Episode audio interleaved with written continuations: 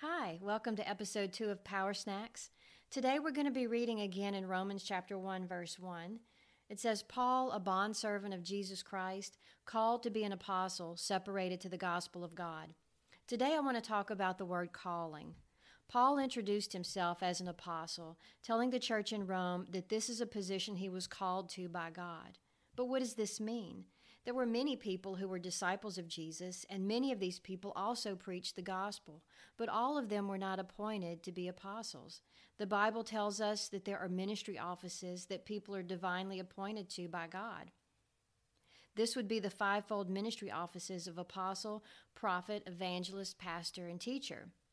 God never intended for people to just decide that they would occupy one of these offices.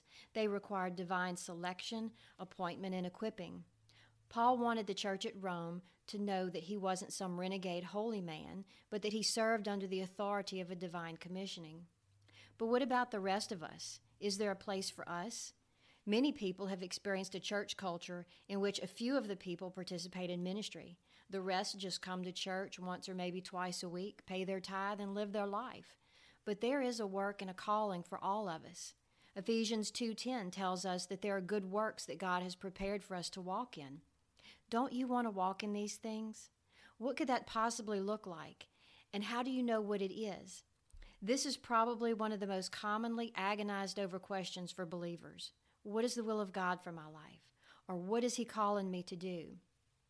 Someone may have a great burden for a certain people group or for a certain part of the world to hear the gospel and feel called to be a missionary and give their life to bring the gospel to other peoples and cultures. Others may be very burdened for segments of society in their own city and feel called to bring the gospel to homeless and addicted people. Another may be stirred to disciple new believers and teach them the Bible. This could be the calling of God. You may say, but aren't these people just following the desires of their own heart? But we have to remember that Philippians 2:13 says that God is working in us both to will and to do for his good pleasure. So when God is calling us into a particular ministry or area of service for him, he often begins the process of calling us into it by a stirring of our desires. One word of caution on this subject. As followers of Jesus, we are not to be led by our emotions, so please don't mistake what I'm saying. Those who are the children of God are led by the Spirit of God. So any stirrings that you believe might be a move of God upon your heart must be submitted in prayer to the Lord, and especially if it involves major life change. It's one thing to miss the will of God by starting a Bible study that you feel stirred about. It's a totally different thing to miss the will of God by selling everything and moving to India. Remember that even the Apostle Paul once planned to go in a direction that God wasn't sending him at that time, and he was redirected by a dream.